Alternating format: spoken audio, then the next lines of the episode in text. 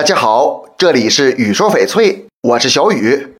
喜欢翡翠的朋友们都知道，翡翠分为 A 货、B 货和 C 货。除了 A 货，其他的都是假货。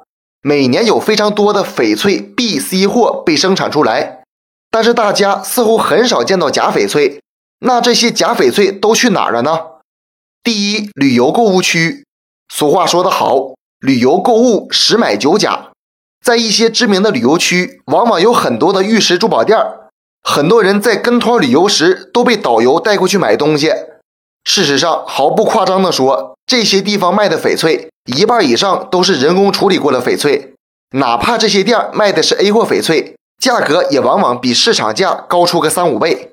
这些店里所谓的民族高端产品，几乎都是义乌批发的，里面的翡翠全是从市场一车车拉过去的。第二，商场促销活动，一些商场和店家有时会举行抽奖活动，有的朋友看热闹就想去试试，结果锦鲤附体，直接中个几万、十几万的翡翠。或者在商场门口的摊位，有的摊主低价甩卖各种优质翡翠，甚至还有整块的翡翠原石甩卖。买了之后，他们还能现场帮忙打磨手镯。我不能保证这些翡翠全是假的，但至少百分之九十都是 B、C 或翡翠。大部分人参加这种活动，往往都很激动，说白了就是上头，就没有注意力去看翡翠的真假了。通过这样那样的促销活动和花里胡哨的操作，这些不良商家们打消了大部分人对翡翠的质疑，进而谋取暴利。总的来说，假翡翠主要忽悠的还是人的心态，心急了或者想贪便宜，就很容易中招。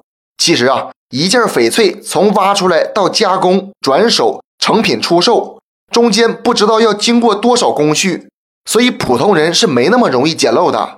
想要拿得准，还需多看、多听、多学习。这期节目就给大家讲到这里了。小雨每天都会在朋友圈更新精美、性价比高的翡翠。通过主页就可以找到我，点关注不迷路。那咱们就下一期再见了。